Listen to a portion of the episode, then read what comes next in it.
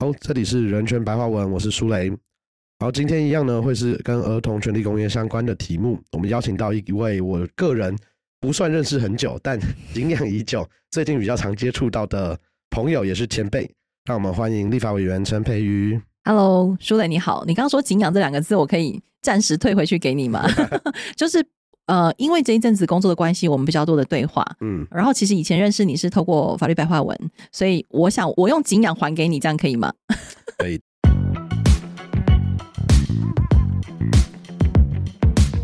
向孩子学习这件事情是真的，但你现在回头问我说为什么会有那样的感觉？我后来发现是因为大人没有比较会。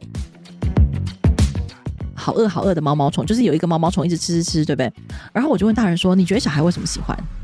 就不知道，他就一直吃啊，他就虫啊，啊，最后变蝴蝶啊。基本上小孩其实是在里面看到他自己，哎，那个自己来自于一直吃一直吃，满足基本生理需求，可以一直吃的毛毛虫跟环境，它是一个相对安全的环境，对吧？而且没有天敌。对，那基本上这对于小孩渴求一个呃基本安全的成长环境，应该是相符合的。你知道长成一只大蝴蝶这件事情对小孩来说多重要？他不是只是认识蝴蝶，就是他看着毛毛虫长大，相对应他身边的大人教他吃饭，然后告诉他会长大这件事情，小孩总算在书里得到验证嘞，所以他会理解到长大这件事情原来可以是这么美好的。当然，因为培育成为立法委员之后。他们办公室有很多法律专业的人，所以其实过去像他们办公室的做劳动法规的、运动法规的的助理们，我们法白本来就有合作过，然后认识过一阵子，然后但比较少工作上直接跟培宇的往来过。就后来发现呢，在这半年，不管我在做什么事情，就我在做共生音乐节，还是就认识的同仁，或是我去到花莲去做演讲的呃牛力协会那边，然后我做很好做绘本的出版的人。或是我很好的朋友开的书店，就每个场合都会发现，哇，这边也是培育很熟悉的地方，就莫名的有一种快速累积的亲切感。所以这一次人生白话节目就麻烦到培育来以一些我觉得他可能比较少现在在台面上，呃，当然他没有少关注儿童题目啊，但今天的访谈，我想方向会可能拉回去过去更多培育的工作经验，然后一些就是让你成为现在你的关注视角的一些工作内容，来跟我们分享看看你对于儿童。以及儿童权利的一些看法。那首先一开始呢，想要先请培育帮我们简单介绍一下自己，就是你在成为立法委员前，其实做了很多关于儿童啊，或是所谓的亲职关系的工作，可不可以让听众大概认识一下你在这个方面的经历？我刚刚被你这样讲完之后，你说在绘本的场域，在社区营造的场域，在。啊，亲职教育的场域都有听到我的名字，还有我突然想说，我过去十年、十几年到底做了什么？嗯，应该是说我其实是从最想、最想当老师的时候开始，然后在当实习老师的时候就开始跟学校吵架。然后我还记得我那时候问的那个问题，我到现在总算有答案了。我以前都问学校里面这些资深老师说：“哎，你们好奇怪哦，为什么明明给薪水的是国家、是政府、县政府，为什么你们要都听校长的话？”为什么主任讲的不对，你们都不反驳？你知道我现在懂了，换了一个位置，突然能体会这种感觉。呃，懂了不代表我可以接受，所以其实是从当一个在现场不大听话的老师开始，然后后来因为想要继续留在花莲，然后所以就呃到社区，我住进社区，所以在社区里面开始做。那个时候不叫地方创生，那个时候叫社区营造，所以开始跟青少年有接触。那那个时候为什么让我主要带青少年？因为因为他们都觉得看起来很年轻，哎，那时候真的很年轻，不到三十岁的一个国中实习老师，应该很适合跟社区的青少年做互动，一个姐姐的感觉。对对对，那个哎，对，富民都还叫我培育姐，对，一个姐姐的感觉。然后就发现跟青少年互动是我好顺手而且很喜欢的一件事情，比起去照顾社区的长者，我更喜欢跟小孩互动。那我我觉得那个时候我还蛮喜欢自己这个状态。那你在成为老师之前也是抱持类似的想法吗？就你是喜欢一直都是喜欢小孩的人吗？哎，说实话，我没有意识到自己喜欢小孩，是开始跟小孩有非常多密集的接触之后，我才发现小孩是一种很神奇的生物。哎，就是他们脑袋在想事情的逻辑跟讲出来的话，明明我们看的是同一个世界，可是他们讲出不同的逻辑。不过说实话，我在二十几岁的时候没有意识到，呃，我讲不这么清楚，但是。在跟小孩相处的过程当中，你会发现很可以跟他们沟通，然后可以陪着他们一起学习这件事情，我就越做越开心。所以后来才决定，呃，离开社区营造那几年，我大概待了三年吧。我就去自己创业做儿童书店。那那个时候要做儿童书店，也是因为很确定自己很喜欢跟小孩这种这种生物在一起，然后又因为花莲那个时候没有专属的儿童书店，其实花莲就是只有大家所熟悉的琼林书局，那就是一般你可以所想象到的。买文具的地方，买文具、参考书哦，综合书店，它其实书也进了不少。嗯然后当时还有一些二，还有一一间二手书店。那那个时候我就觉得，在很多童书绘本或是小说当中，很多青少年的样态，我觉得还蛮像是我自己想要追求的生活样态。所以后来就跑去开了书店，看啊、所以你看，当了老师，做了社区营造，开了书店。然后书店倒了之后，你书店不要倒，我书磊哈，我的书店倒了之后回到台北，其实是嗯。开始透过绘本去跟很多大人沟通如何认识小孩，然后就越来越喜欢小孩，也越来越喜欢这一类的作品。这样，然后我觉得刚虽然云淡风轻的带过了，但其实可以听得出来，北于是从一个蛮体制内的，会接触到小孩的场合，到一个听起来超级体制外，就是做地方创生可能就算了，打还到花莲去，而且呃后来又开了一个大家听到现在应该会有点抖抖的，就是在花莲的一个书店。然后再回到台北以后，做了更多亲子教育。我想要回到最起点那边问一下培育，就你刚刚讲的一个不太听话的老师，这个过程中啊，你觉得当时学校让你最看不顺眼，或是觉得最不自在的那个氛围或是事件，你可不可以跟我们分享一下你印象最深刻的？嗯、我是两千零一年念研究所，然后大概到二零零三年开始进入社区跟社区的中学，呃，做研究助理，后来当实习老师。好，那为什么我要把年份框出来？两千零三年其实距离现在没有很远嘛，二十年前。可是我当时在花莲感受到的氛围，嗯，我会觉得天哪，他们在对待小孩的方法。比较像是我的小时候，四十五年前、四十年前被对待的方法。可是为什么当我已经念完研究所，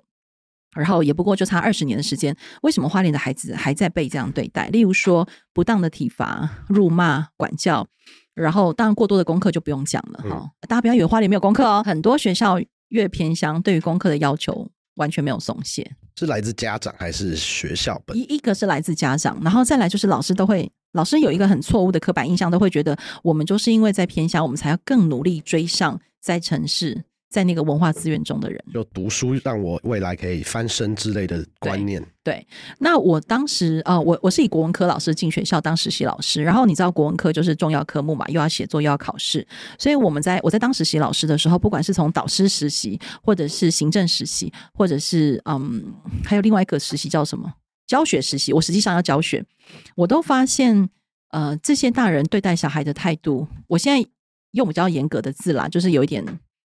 对小孩不友善。嗯，那那个不友善，我觉得是来自于他们只相信自己相信的事情是对的，他们甚且不相信小孩有长出自己能力的可能。那他们甚至会认为，越穷的小孩，越偏乡的小孩，你越要乖乖听我给你的价值观。但是当时的我可能讲不那么清楚，可是我 somehow 就是觉得他们对待小孩的态度，然后对待文化阶级不利的孩子的态度，有大量的轻视、歧视在里面，那个让我非常非常不舒服。那偏偏在那样的场域当中，你会看到的是大人对待小孩的样态。可是很有趣的是，你如果看到这些老师对他同事的样态，你只会说哦，那他比较像一个正常人。可是他一个转身对待小孩，你就会觉得不对。那我必须要承认，我现在回头看，我会认为当时这些大人对待小孩的方法，会让我联想到我的小时候，我的老师对我的方法。那所以我才会生气。我都已经二十几岁了，为什么？嗯、我小时候受到的羞辱，在现在当时花莲实习的那个场域，孩子们还那样被对待。我印象很深刻，我那时候跟我爸说，我不要回台北实习了，台北缺台北不缺我，花莲才缺我。培育本人本身是台北人，对不对？我从小在台北长大，嗯嗯嗯然后去到花莲念研究所之后，才发现说啊、这个这个真的非常非常多的不公平。因为我觉得刚刚培宇讲的那个，也是我这次想要问培宇这题的原因。因为其实我们用那个时间点回推啊，它其实就已经是所谓台湾改革开放，就是我们解除戒严之后的时代了。但你听培宇刚刚那样描述，你完全可以理解校园内那种上对下的权力的展现，或是很威权阶级的沟通方式，就是在的，就像刚刚讲，千禧年过后，其实都还存在于当时的校园里面。呃，我们再把那个年份讲得更精确，它其实已经过了教改，的那个解放的年代。然后其实呃，我记得我那时候进学校的时候，已经在推第一波讲得出来的名字，叫做九年一贯。嗯，那好，你看你你你就嗯，对不对？好，也就是说，在那个九年一贯的年代哦，不是教改刚开始，是已经成功推行九年一贯的时候，校园里面的小孩都还是这样被对待。因为那个时候我在想，好像就是我在国中，哎，真的我吗？想想看，我一九九三出生嘛，对，二零零三我十岁，因为我对九年一贯这个词非常熟悉。因为你应该小时候用的教材就是九年一贯对对对对对哦。那那个时候我在国中当实习老师，天哪，年纪差好多。好，因为上次有一个失礼的朋友，竟然在打给培瑜的电话里面叫我，是不是？我记得他是不是叫你姨还是什么？对，臭小孩，我是但我也很好奇，就是经过那样子，然后离开学校，我原本以为啊，如果是我，或是我是一个就是现在可能二十几岁的我，我可能就觉得干，我这辈子就不要再做类似的工作。但其实一个转身，第一个培育没有离开花莲，第二个你就进到了另外一个，我觉得它本质也是一个教育的场景，然后你就到了一个呃地方，进入社区里面做的事也很像在做教育或是一个老师的角色。你那时候的想法是什么？我先说那个时候，因为呃，我去实习的学校，它所坐落的社区，其实就是我后来去服务的社区。哦，所以它本质上其实是还是同一群小孩。嗯那甚且我我那时候因为在国中实习，可是我进入社区，我没有国中实习老师的包袱之后，我其实还会接触到国小的小孩，然后甚且是在那个社区里面念高中，但是他要坐车到市区去念高中，还有他们的弟弟妹妹幼稚园的小孩。那我才发现，那整个社区的文化结构跟经济环境，它确实不是我们认为传统上认为的有利于孩子成长的环境。可是三炮因为已经有一个在那边耕耘非常多年的社区营造的团队的大哥大姐，我我真的看着他们在做的事情，然后广泛的协助到社区里面很多很多的小孩。我记得我那时候就决定搬进社区去住，我不用再从东华大学骑摩托车进社区这样。嗯然后那个时候老师就叫我自己去找房子，然后就找不到，结果就有一个大哥就介绍社区里面的一个草比我还高的一个房子，一个平房。然后要住进那个平房之前，大家花了很多力气，就是社区的大哥大姐，然后带着呃那个时候我一起陪伴的青少年一起整理那个房子，然后大家仿佛就要迎接一个住进社区的老师，虽然那时候我还不是老师。你知道，在那个过程当中啊，我发现跟孩子一起工作真的很有乐趣。他们会让除草变得有趣，让打扫房子变得有趣。然后，我真心的，大概从那个时候还不到三十岁，我就充分的体会到向孩子学习这件事情是真的。但你现在回头问我说，为什么会有那样的感觉？因为你的访纲让我想了很久关于这些事情。我后来发现，是因为大人没有比较会，大人只是累积比较多经验，读了比较多书。可是有时候做事情的本质，其实小孩比较会。所以我后来发现，在那些整理房子的过程啊，然后陪伴小孩的过程，嗯、一个是我除了看见小时候的自己，我也看见，其实，在社区在那样子资源不足的地方当一个老师，我觉得当一个社区里面的老师哈，然后陪小孩抓蛇，陪小孩晚上吃泡面，或者是小孩被爸妈打，赶快躲在我住的地方的那个，我必须承认，那个时候是有一些自我实现的成就感。可是我还蛮警觉的，有那时候我有提醒我自己，就是不能把小孩的困境跟弱势当成是我的自我实现，我必须要真的去想象一种可能性，就是等到他们有一天要离开自己的家乡、离开自己的社区的时候，我们的陪伴到底可以给他什么东西？培育现在讲的进入那个社区，就是我去过的那里。是是是是，哦，我完全可以想象那个画面，因为一个叫做丰田村的地方，这次去呢是因为我们认识了，就刚刚培育介绍那个地方服务的组织牛犁花莲牛犁协会的伙伴，他们在台北之前办了一个呃群众募资的一个活动，然后介绍他们在花莲做地方创生的过程以后，呃，法白就有一起见过面，然后他就邀请我们去讲一个地方创生的著作权的课程。那我去了以后呢，因为我自己有时候出差，我会喜欢把时间拉的比较长一点点，就我到了以后可以待久一点。然后我去以后才发现那个地方远超乎我的想象，就是我觉得它第一个比我想象中，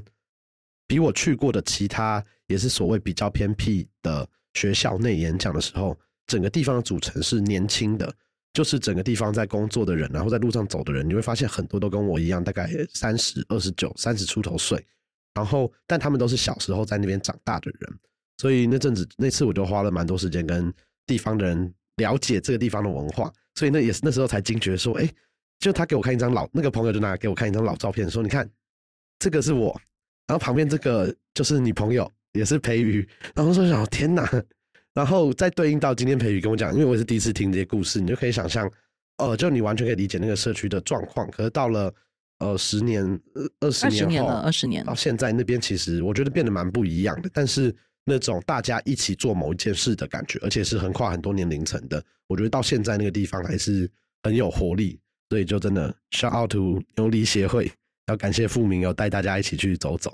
我我觉得那个在牛里的那一段日子，真的让我跟小孩在一起的那个经验啊，我觉得也大大打开了我对乡村的想象。因为你知道，呃，富明他他在国中算不算会念书？我记得他成绩不是太好，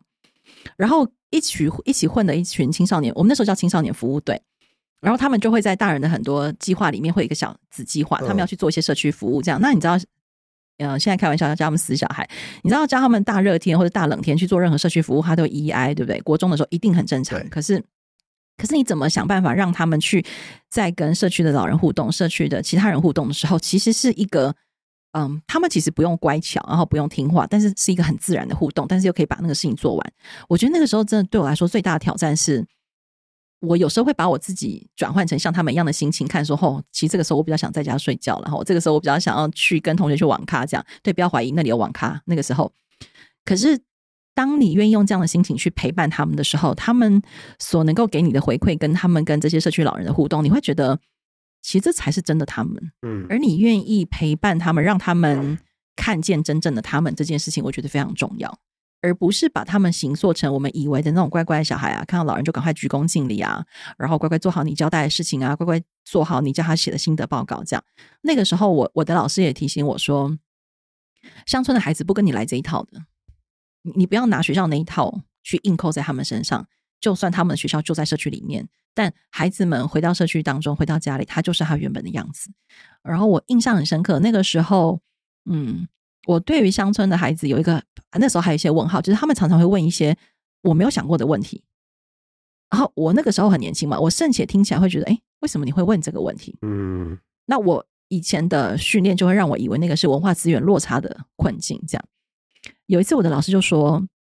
我们要让乡村的孩子把我们以为的笨问题问完，他长大以后。甚至他不用到长大，他就可以问出聪明的问题，因为过往在他的生命经验当中，没有人可以陪他解答这些我们从城市来的人以为的笨问题。所以你一定要陪孩子把这段路走完，他自然而然就会长出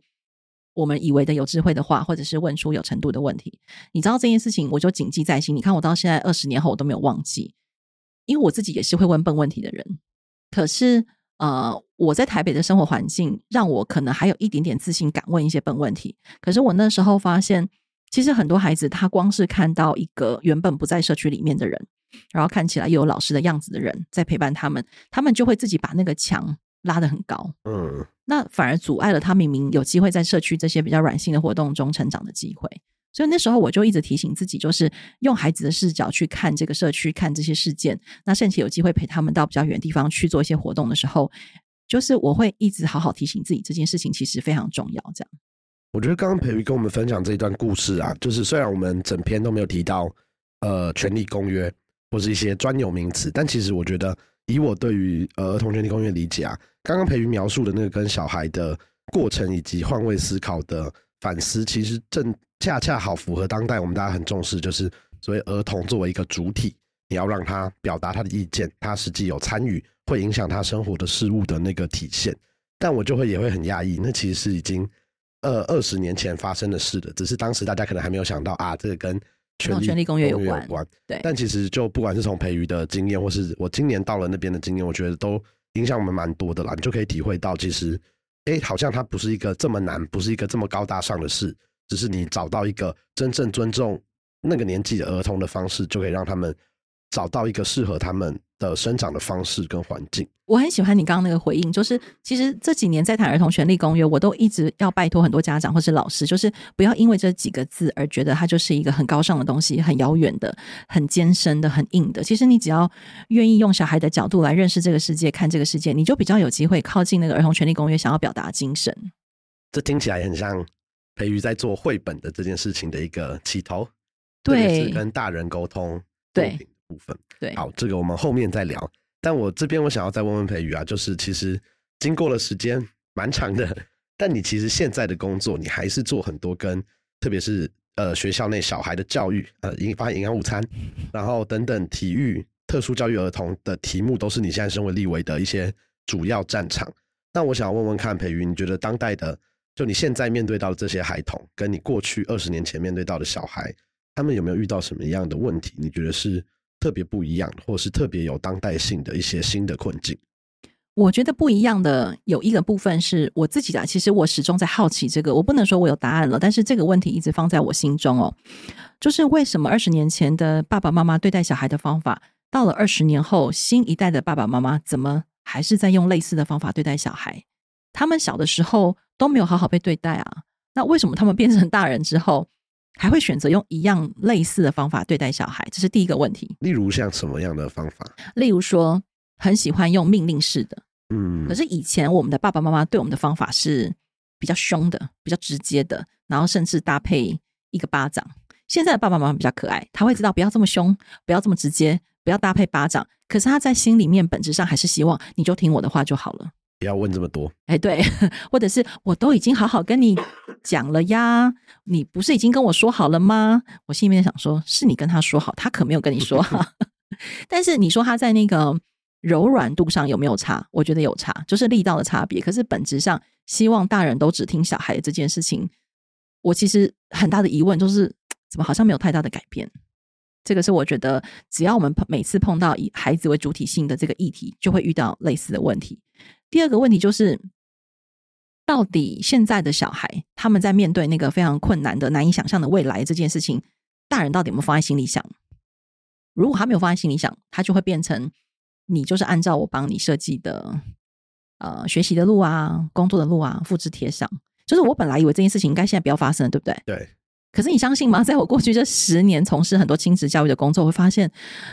相差不远呢、那还是一而再、再而三的 deja vu 的感觉。对，但是比较，例如说，我们看过台湾的很多小说或者是台剧，会描述以前爸爸妈妈把小孩送进女工工厂，或者是他们很直接希望很会念书的小孩都去医学医学院。我们本来以为这个状态现在不会那么严重，但现在还是还是会耶，只是他又换了另外一种力道，换了另外一种包装的样貌啊。例如说，现在的爸妈会让小孩去做非常多职业体验，嗯，对职场什么体验营或呀呀呀呀呀！好，可是你觉得会有人设计出劳工体验营吗？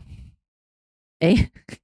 我刚刚就在想，嗯，我们好像没有接过这种邀约。是不是？对，但是你知道这个问题，我跟很多人讨论，很多人就会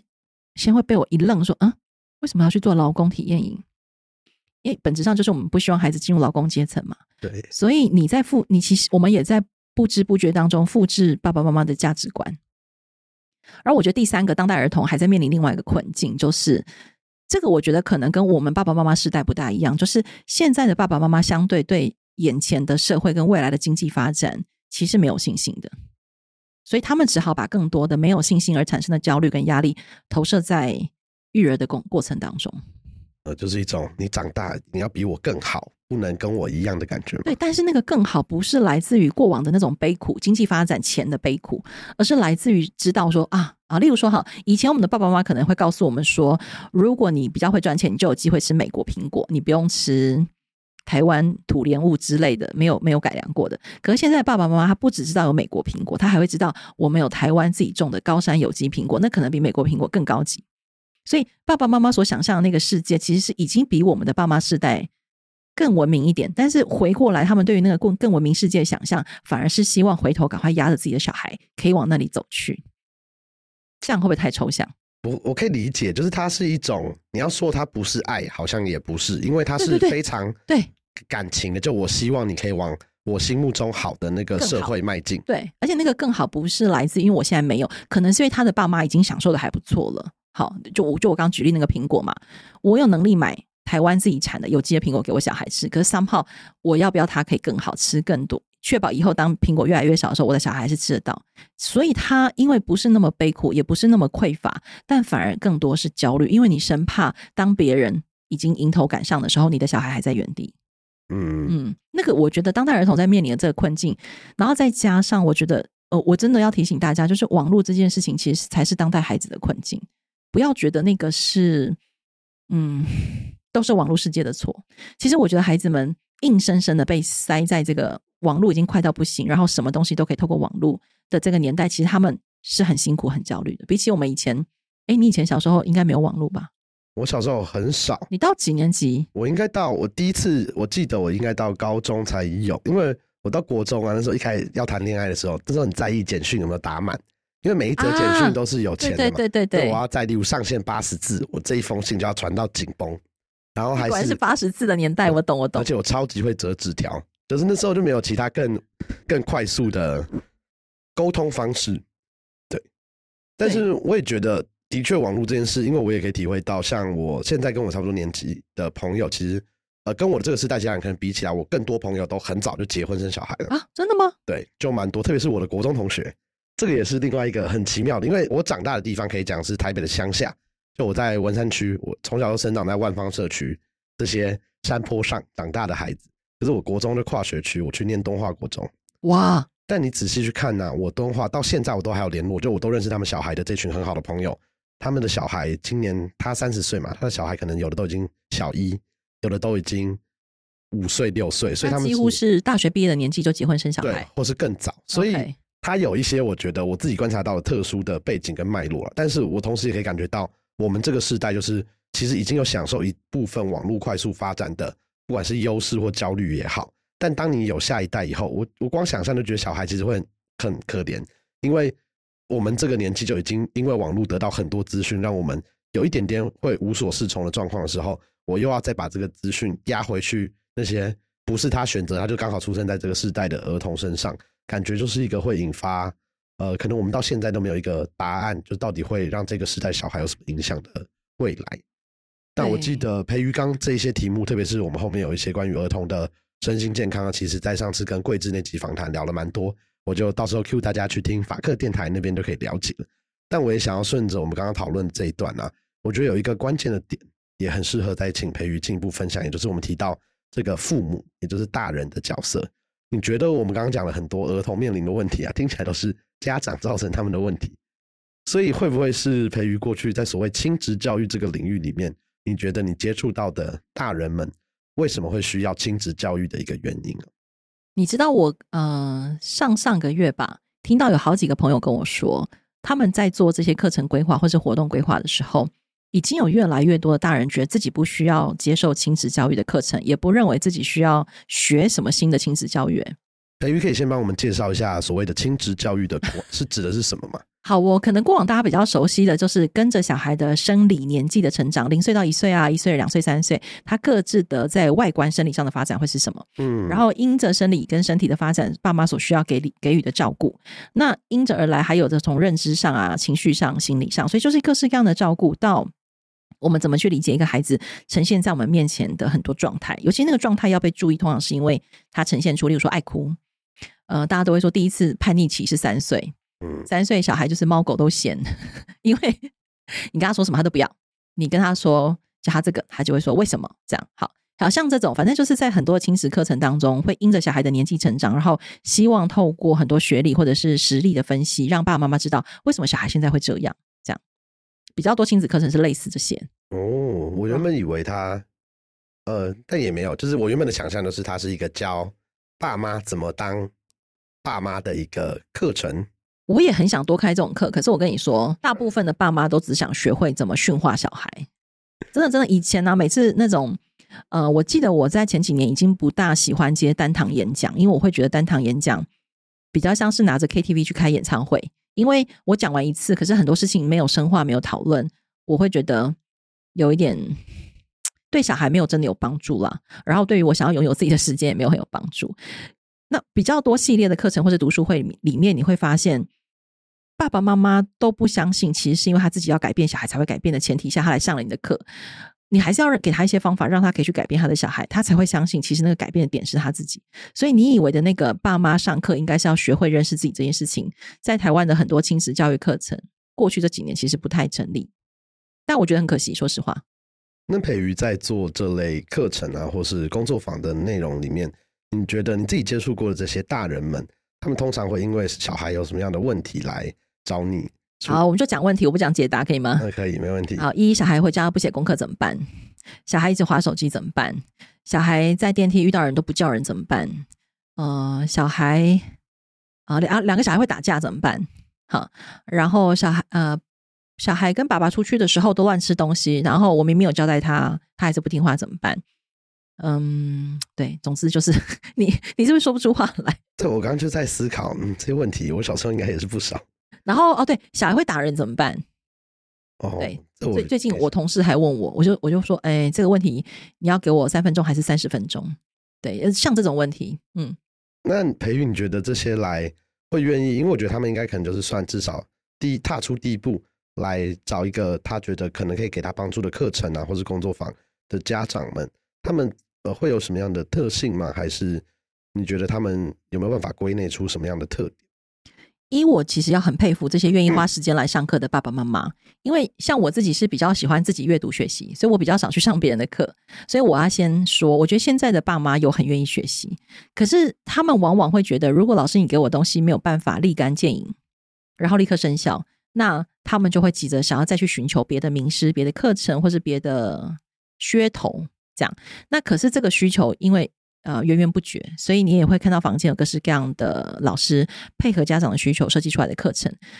嗯、这个是我觉得特性啦，我就不予评价，这个是现代家长的特性。然后第二个就是大家有很多的时间可以自己划手机，然后网络上哦这种讨论社群超多，呃，没错，都是那个所谓互动触及率最高的社团。都是爸妈爸妈型的社团，然后有的真的是会让你一进去不用看三则，你只要看前两则跟下面留言就会翻白眼。我啦，我会翻白眼，好，不是每个人都会翻白眼。那这种社群多，好一样，我不要评价他，但是社群多确实是这几年爸妈在交流教养咨询很重要的一个工具。这样，那第三个就是爸爸妈妈在啊这个年代很喜欢组成所谓的 PG，就是 Play Group，就共玩，嗯，就是因为现在大家都生的少嘛，对，对，可是例如说，我不不一定认识我邻居的小孩，可是因为透过网络，我可以纠集一群，例如说同样都是五岁的小孩，嗯我们刚好都住在，例如说我们今天录音的基地这边，好，那我们就就某一天，大家也不用报名，就一起出现在某个公园，然后小孩一起玩一玩，然后认识新朋友啊，然后有一些同才互动，然后合得来的可能可以私下再约，那不然的话就各自解散。就这种互动，实体的互动，其实有越来越多自主性的团体跟发起，它不见得是透过某一种组织或是某一种团体这样。那我觉得现在当代爸妈花在这些事情上的力气跟时间，真的还是很多。但相对他们如果没有看到他们要的结果，他们就会觉得很挫折，或是觉得为什么小孩都 这么难搞定这样。但我我也会好奇啊，就是回到可能对应到我们前面一开始在聊的，就是培育那时候的换位思考的这个方式，或是你去设想看看，如果你是这个小孩，你是这个情况的小孩，为什么会做这件事，或为什么有这个问题？但如果回到刚刚这些家长积极求知，希望找到知识跟方法解决他们跟小孩之间互动或照顾的问题的时候，他们会不会反而更难体会小孩啊？因为就变成他们的相处之间变成一个有正确答案的解题游戏，他会不会反而没有办法那么自然的理解为什么小孩会做出这样的反应，或他其实是在，例如他在哭啊，他在叛逆，他是想要跟你表达什么？因为我自己的经验，我觉得我小时候，我大概在国中之前都有一半的时间，呃，从到六七成的时间是在阿妈家长大的。那我们家很可爱，就我们家有超多姑姑，就我爸是老九，然后我们的所有亲戚呢都住在同一个社区里，就是围绕着阿妈家住在附近的山头。所以我那时候就在社区皮的时候，就是我跌倒或干嘛，可能斜前方就是我阿北，然后隔壁的就是呃什么我姑姑的亲戚，就是是一个我觉得就很，如果跟我们对于乡村的想象刻板印象很 match 的一个台北的小社区。所以我小时候啊，我然后我爸妈我也觉得都是比较自由派的，就是以前不是都什么呃老大照书养，老二照猪养，我觉得我就是从小就是照猪养，但就是一个很自由的环境，所以我觉得我一直到国中，然后我国高中就超叛逆，是那种很坏的小孩，然后又是那种就是学校里面问题的一群小孩里面，我觉得我妈的心脏感觉就很强，我阿妈也蛮淡定，就是一直到例如我国中我就去打耳洞，就打耳洞呢，那大家应该有听过一个习俗，就是男生打耳洞下辈子会变女生。我阿妈一开始也这样跟我讲，但是我那时候因为我是金孙，就是我是短孙，所以我阿妈很可爱，一开始念就是说，哎呦，你这样下辈子会当女生，但还没有讲呢，她接下来就说，哎、那个，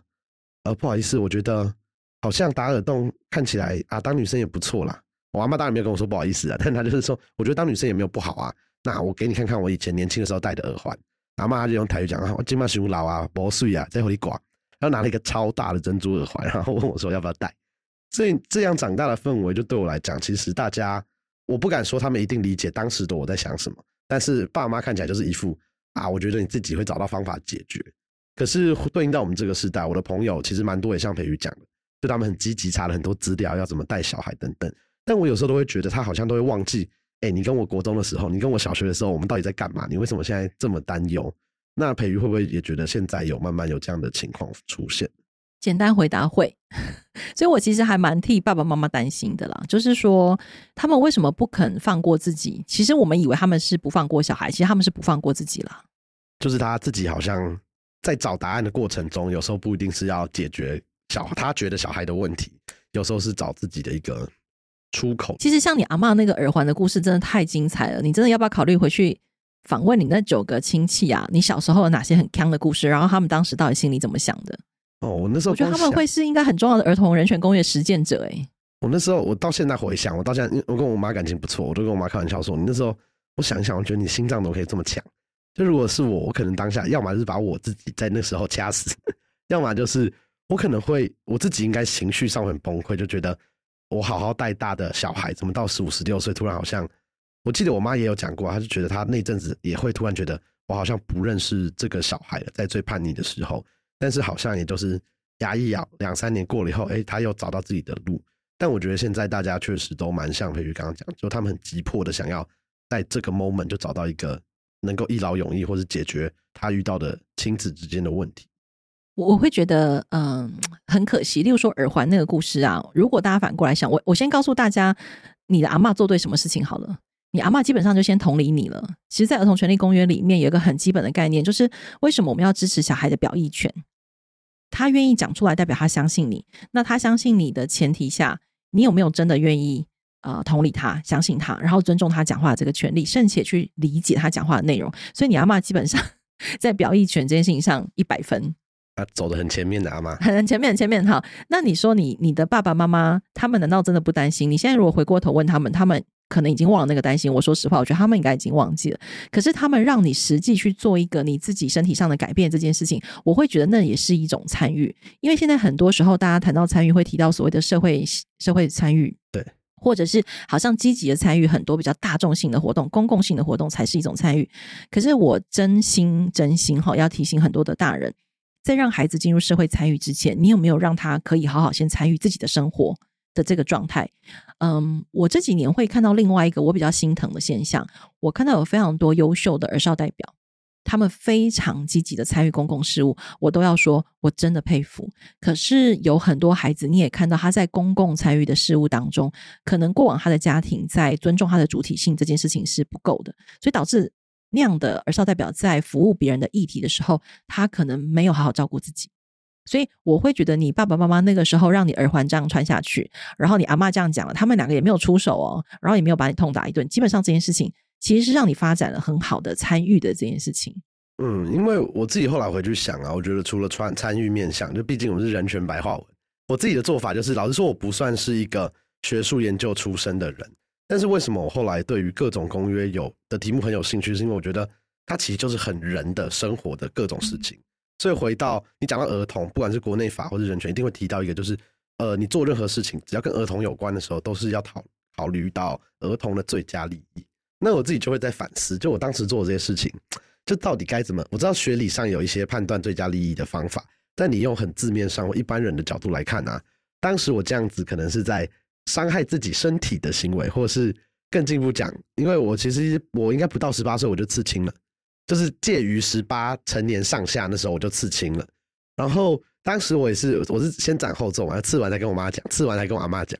然后我也没有真的例如被他们揍啊，或者他们顶多就是不跟我讲话一个晚上就好了，但我自己就会有点迟疑了，就是哎，那我当时做了这么任性的一个决定，我自己有在为自己，就像你刚刚讲的，我有照顾好当时的我自己嘛，或是我的家人，哎，他们会不会有一种想法是啊，他万一再更积极的阻止我一点，他会不会对我更好？所以就会让我自己很常纠结在，就到底什么叫做儿童最佳利益？这个事情真的问的太好了，因为很多爸爸妈妈真的会以为儿童的最佳利益就是帮他把路都铺好，然后帮他把该有的资源都准备好。这确实是某一种儿童的最佳利益。可是如果你回过来想，如果儿童的主体性跟他原本他在意的思维，跟他想去尝试的事情，你都没有机会让他去碰触到。你如何谈对他最佳利益？到底大人在意的那个利益是你眼中看到的利益，还是小孩真的在意的利益？所以他又回到你刚开始问的，就是小孩怎么看待自己的这个状态，跟此时此刻的样子。那如果再回到刺青那一题，呃，因为最呃昨天我儿子才跟我聊到关于那个萝卜刀，嗯嗯嗯，对，然后你讲到刺青啊，我就记得那个时候我们家弟弟想要去刺青。然后他就问了我刺青的一些事情，那我就说，哎，说实话，我我没有刺青，而且我很怕痛，我应该这辈子都不敢去刺青。可是我觉得你一定是因为有什么原因，或是你看见了什么，所以你很想跟我讨论刺青。那要不要你告诉我，你到底看到了什么，听到了什么，或者是什么什么？你就开始跟我分享，这样好不好？就教我，然后就开始给跟我看了很多很多很多。然后原来是因为他那一阵子非常着迷在画线条，所以他就觉得在身他有看到一些刺青的 IG 是画线条式的，比较不是彩绘式的这样。他觉得那很酷，但是他很想，他很想知道有多痛。我就说，我带你去刺刺看某一条线，你就知道有多痛。结果后来我就去问了我一个朋友的小孩，他自己就是刺青师傅。他说不用不用，你跟小孩说哈，就是他拿那个呃自动铅笔最尖的，然后在自己手上画完一个图案，他都还不怕痛，还可以忍住，你就可以带他来刺。呃，我我只是要举例，就是说现在的大人如何照顾到儿童的最佳利益，其实就这么简单就可以了。意思就是说，你愿意听他说。他把内心的想法说出来，然后你甚至设计一些是他可以承受的体验活动，然后让他做出决定。那说实话，如果爸爸妈妈愿意参与到这个部分，你光是陪他去找好的刺青师傅，注意卫生，不要有感染的问题，然后找到合理的收费，然后合理的呃画面呈现在他身体上，然后甚且那时候我们家小孩很可爱，他还跑去找了网络上日本人对刺青的看法，说这个是黑道啊什么的，这样我们还聊了很久，然后我们还跑去看一些日本漫画。然后他也自己综合完之后就说：“嗯，我怕我以后要去日本做动画师，我还是先不要刺好了。”这样，然后这次你就没有了。可是你问我说这个事情，我当时是怎么想的？我其实就是希望尊重他的主体性，然后他表达他自己对这件事情的想法，跟他在这个过程当中，他实际去参与了很多事情，不是吗？所以我会认为，嗯，如果爸爸妈妈愿意用这个角度想，大概你就可以理解所谓儿童人权公约里面所谓儿童最佳利益是什么。嗯，但我也很好奇，因为我觉得培瑜哦，我不止今天有听过跟儿子呃刺青是第一次听了，但我知道之前呃培瑜的小孩也会很热衷跟你分享，例如一般我们刻板印象不会觉得小孩跟爸妈聊的，例如动漫，然后或是漫画的故事等等的，但培育的小孩都会很热衷的跟你分享。但我觉得这个点啊，就是应该也会是现在很多，如果有一些听众是家长，他们会有疑问，就是啊他都不跟我讲啊，或是我要怎么让他愿意告诉我他真的在想什么？那是因为你都不听啊。例如说刺青这一题好了，你的小孩跟你讲第一句会回说：“哎，我真的都不知道，你要不要跟我多说一点？”还是你会立刻说：“刺什么青？你知道黑道才刺青吗？”我跟你说刺青就是怎样怎样。很多爸妈就就就就小孩就就挡住了，不跟你讲。嗯，我觉得刚刚这个虽然是很直觉的回，很直接的回应，但我觉得是大家仔细去想想看，应该可以体会得出那种两种回复的差异，跟小孩为什么不愿意讲。我再用刺青当那个儿童最佳利益来谈好了。我知道，如果大家对于刺青有刻板印象的这个概念，我完全可以理解。我当然不见得可以接受了哈。可是你想想看，这件事情它的可回复性是什么？就是大不了再把它除掉嘛。镭射呃呃，镭射。好，谢谢你告诉我专业叫镭射。那它就是痛嘛，然后再花钱嘛。啊，我都跟爸妈说哈，应该很多人都比我还要会赚钱的哈。那要不要在你可以接受的情况下，其实如果你的小孩真的很想去尝试，你应该当那个陪他去尝试的人。那等到他有一天他回过头，就算跟你说，呃，爸爸妈妈，我想要镭射弄掉的时候，你都还是愿意站在他旁边。基本上，小孩已经在学习一种理解自己、理解他人的最佳利益，因为那个利益不是指这件事情未来会长出什么好的成果，大家都会把那个利益当成是某一种好事的开花结果。那我必须要说，并不是那个东西。嗯嗯，这个我觉得倒是真的很推荐大家可以想想，因为我自己也有想过，就是。哦，大家看只听得到声音，不一定看到画面。但是我就是一个全身刺青超多的人，然后我我也会跟我妈一直 murmur。哦，最好笑就是我近年来出国去日本嘛，其实都是跟我妈、我弟一起去。然后每一次泡温泉的时候，我妈出来都会皱眉头说：“你看吧，你又在外面等我们。”因为我去游泳池，所以你是真的不能去啊？那我真的不行。我去呃浴场我可以理解，我去游泳池这一次我去冲绳，我在游泳池也被拦下来。他说你要穿长袖泳衣，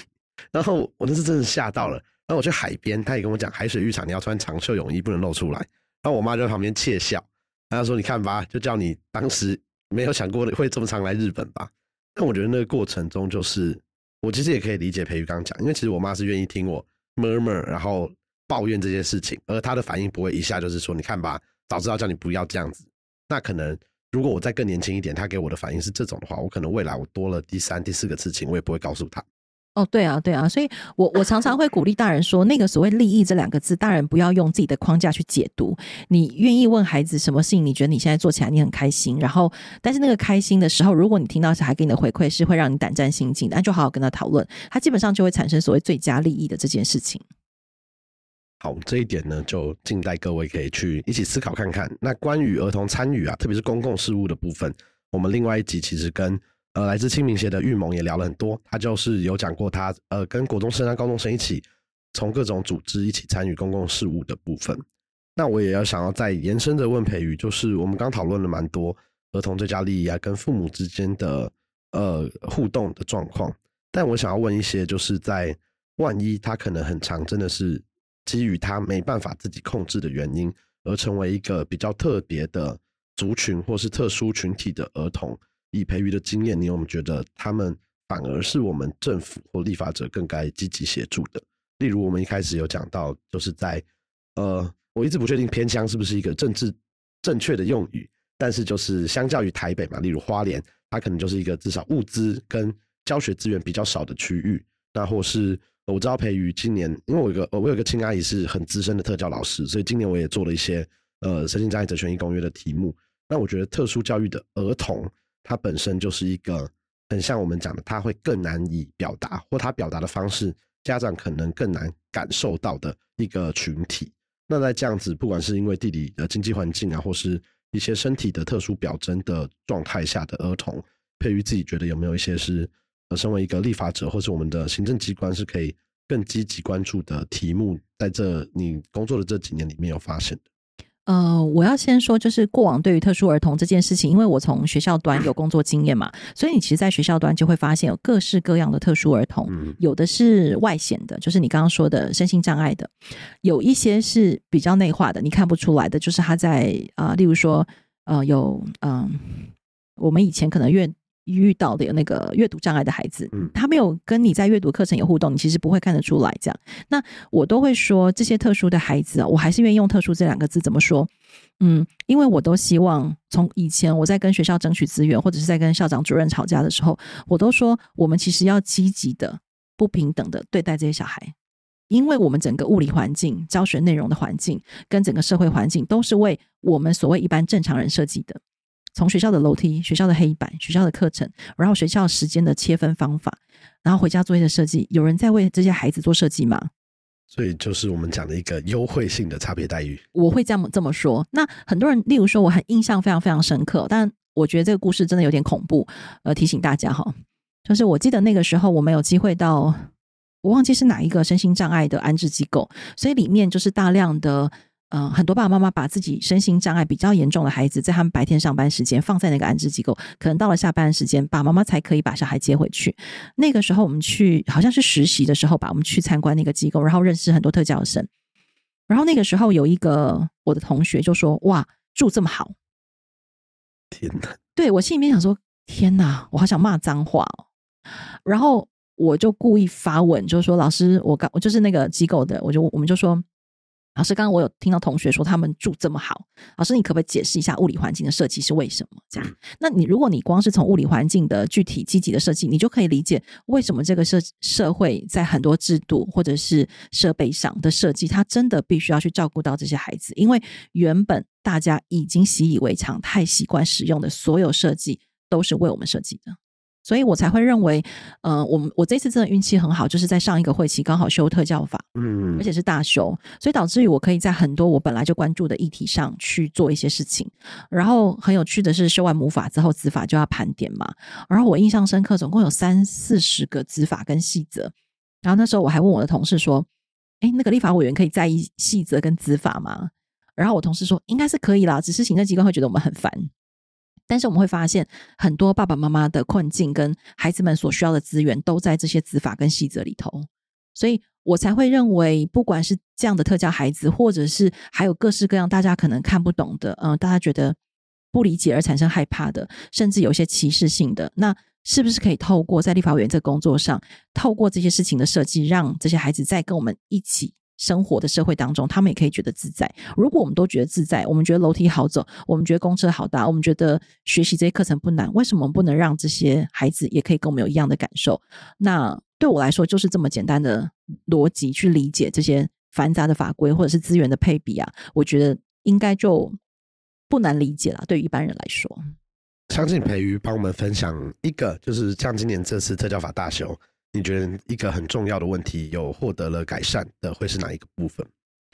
啊，我觉得助理员的部分可能是大家过往，因为我先说，我实在是觉得助理员这三个字的设计很不 OK。因为其实助理员要承担大量协助特教老师照顾孩子的部分。那这一次有非常多立法委员一起在争取，可不可以让助理员的薪资跟工作时数是有相关保障？因为他们受到好的照顾，他们在照顾孩子的品质才会好。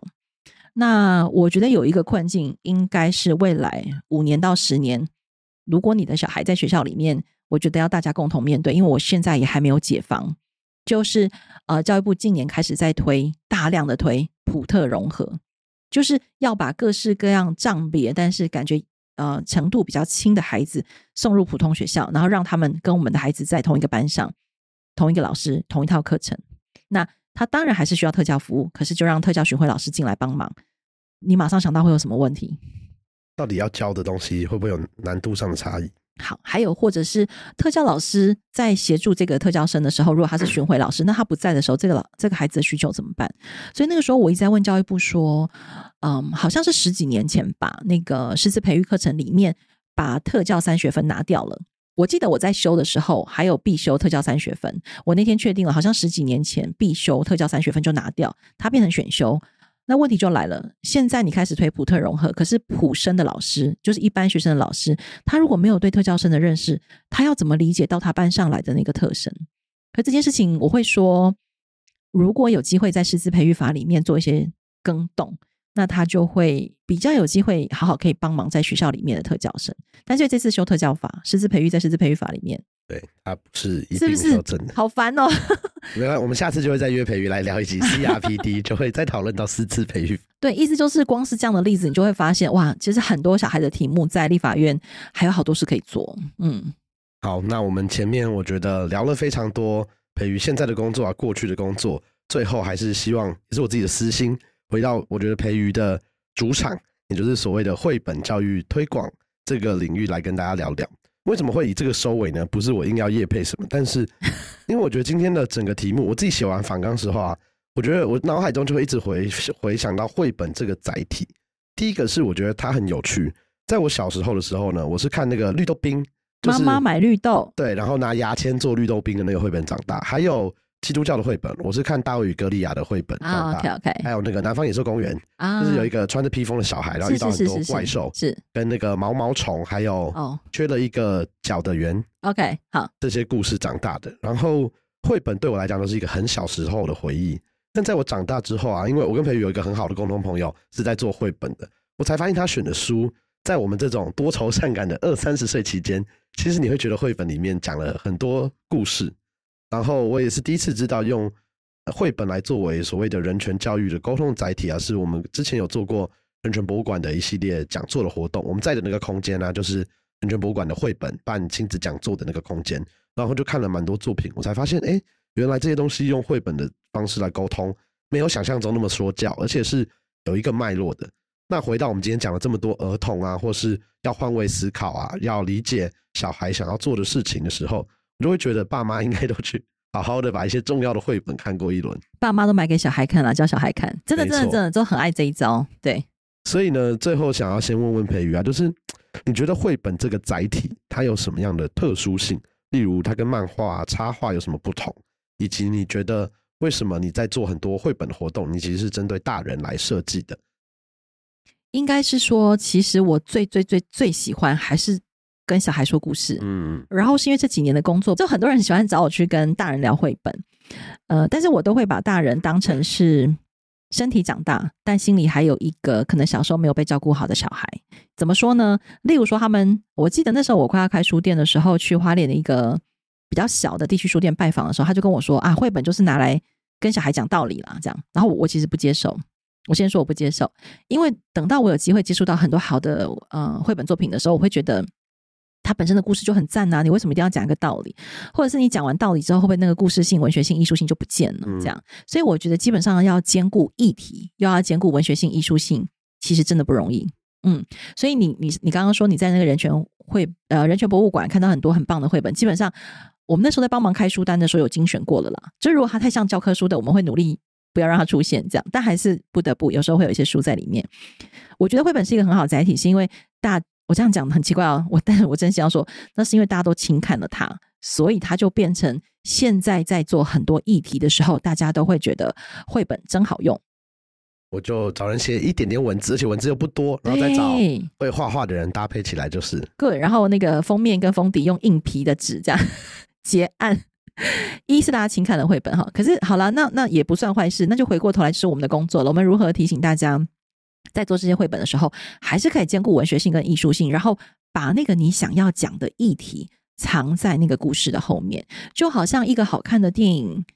它有故事，但是你看完故事之后，你会有一些体悟，对不对？你会有一些感受，然后于是乎你会把你的人生经验放进去，就会有些联想，那个才是故事要教给你的道理。所以好的故事不是不教，而是它藏在后面教嗯，就是是不是跟我们以前理解预言一样？啊！对对对对对对对，如果我不知道预言背后的道理也没关系嘛，我还是一个好听的故事。是是是，嗯但是你说很多大人可能会不甘愿啦，怎么可以只听故事？但好，所以回过来讲，绘本对我来说终究是一个好的载体，这件事情我还是相信，但只是说我自己都会有一点担心啊、怎么说呢？有些大人心里面只有一题，没有小孩，所以他的绘本就会自以为装可爱的很八股，所以他的八股是藏在可爱的图画里，跟过于简化的故事里。嗯但他背后又回到一刚开始你问我的那个大人想要灌输给小孩的权威的观念，其实全部都藏在里头。有趣的是，这样的书到小孩面前呐、小孩很快就不会喜欢，小孩可能看过一次两次，哦，就你就是要跟我讲这个嘛？跟你再把好看的故事给他看，有幽默的，有娱乐性的、风趣的故事，好看，图画好看的，他会看很多遍。那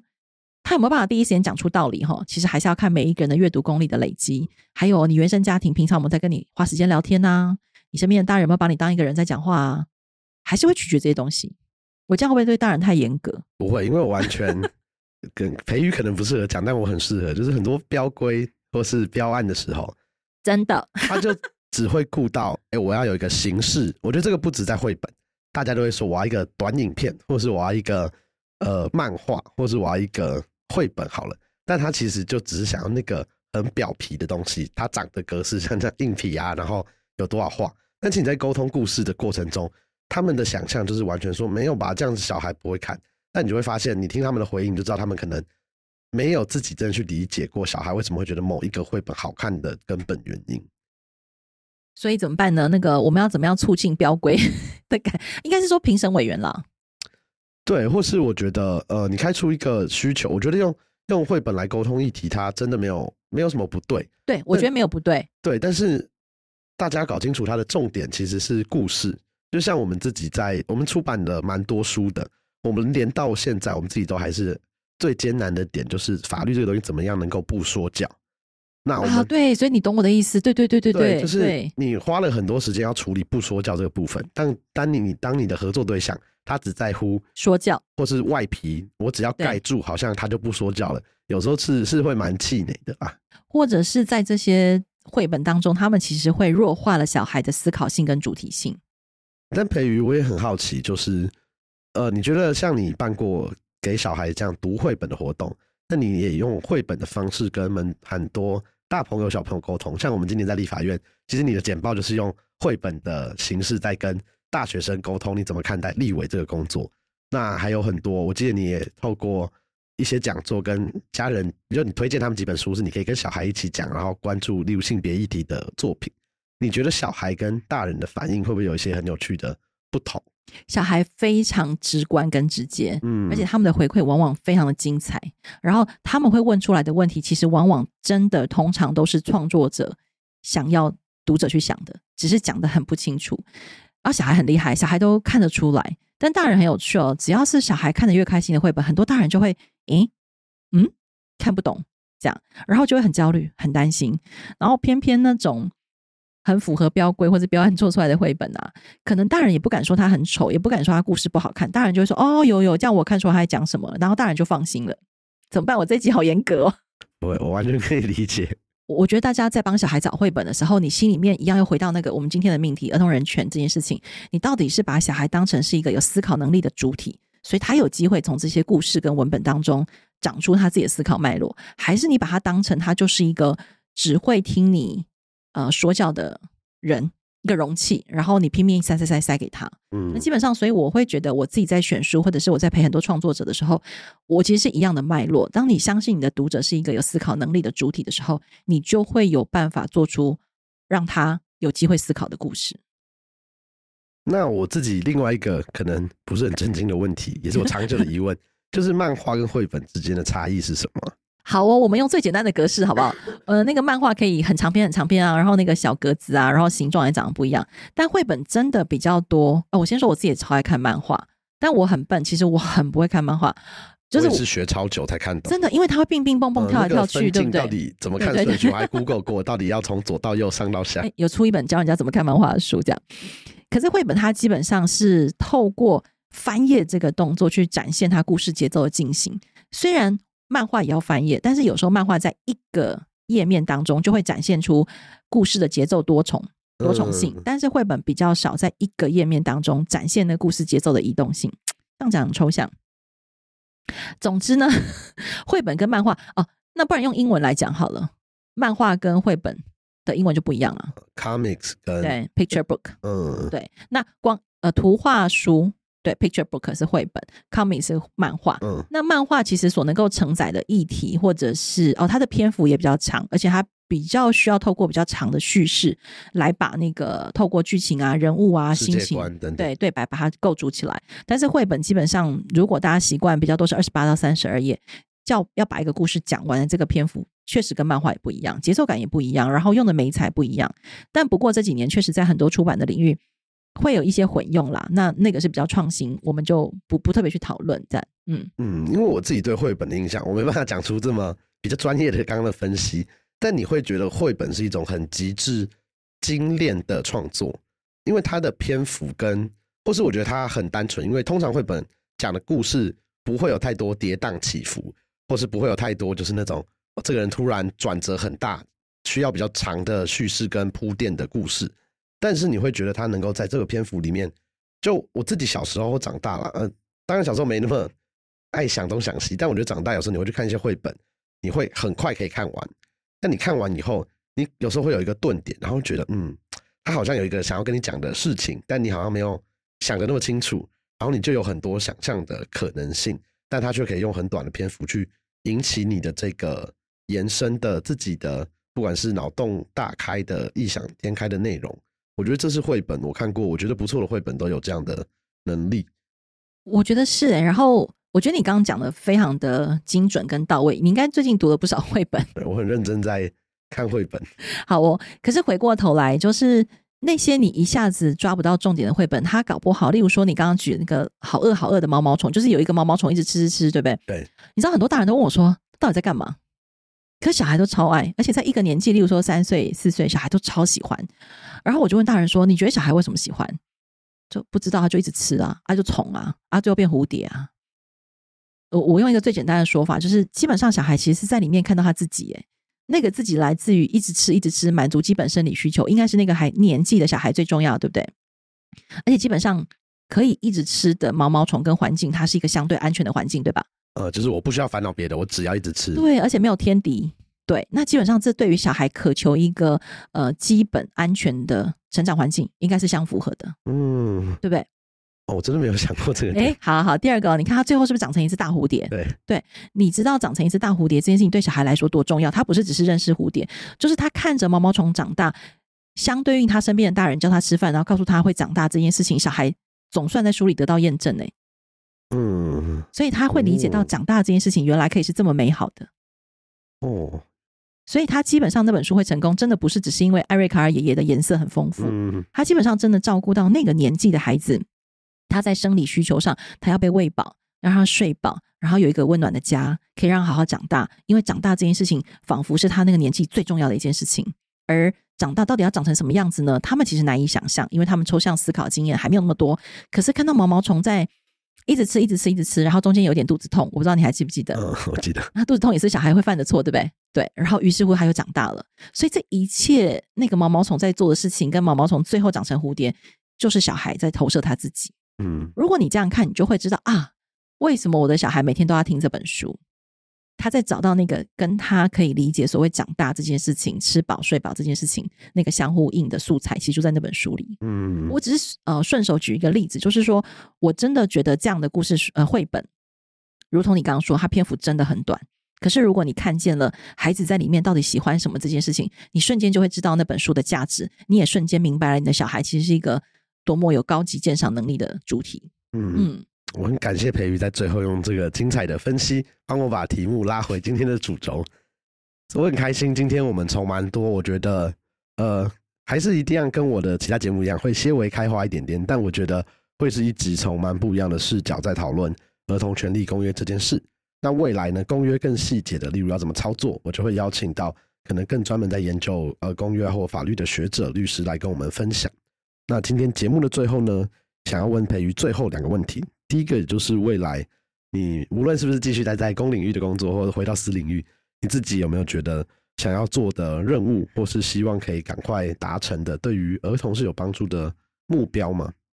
我真心许愿嘛，然后先不管他会不会成功，这样吗？其实我身边的很多人都知道，但是大家都阻止我。就是我还是很想继续开儿童书店，跟做绘本出版社，嗯，或者是如何让大家透过看绘本去理解小孩。因为我觉得在谈儿童权利公约，很多专家学者或者是法律人，其实都会帮我们做很好的整理啊，跟论述。但是如何让一般不愿意接近这么生硬艰涩知识的大人面前，我如何用大家可以理解的绘本这个载具？让大家去理解小孩，那他们会不会就比较有机会愿意做出从理解小孩、疼惜小孩、体贴小孩，变成愿意维护儿童人权公约一份子的可能性？我觉得我比较擅长还是在前面这一段。我真心想做，但是每次我朋友听到哈出版社哈书店，你还是不要好了这样。但我不管，我真心许愿。我自己很期待培育可以来做，因为老实说，呃，以我好了，我其实跟法白，我们现在出版了十四本书，我都有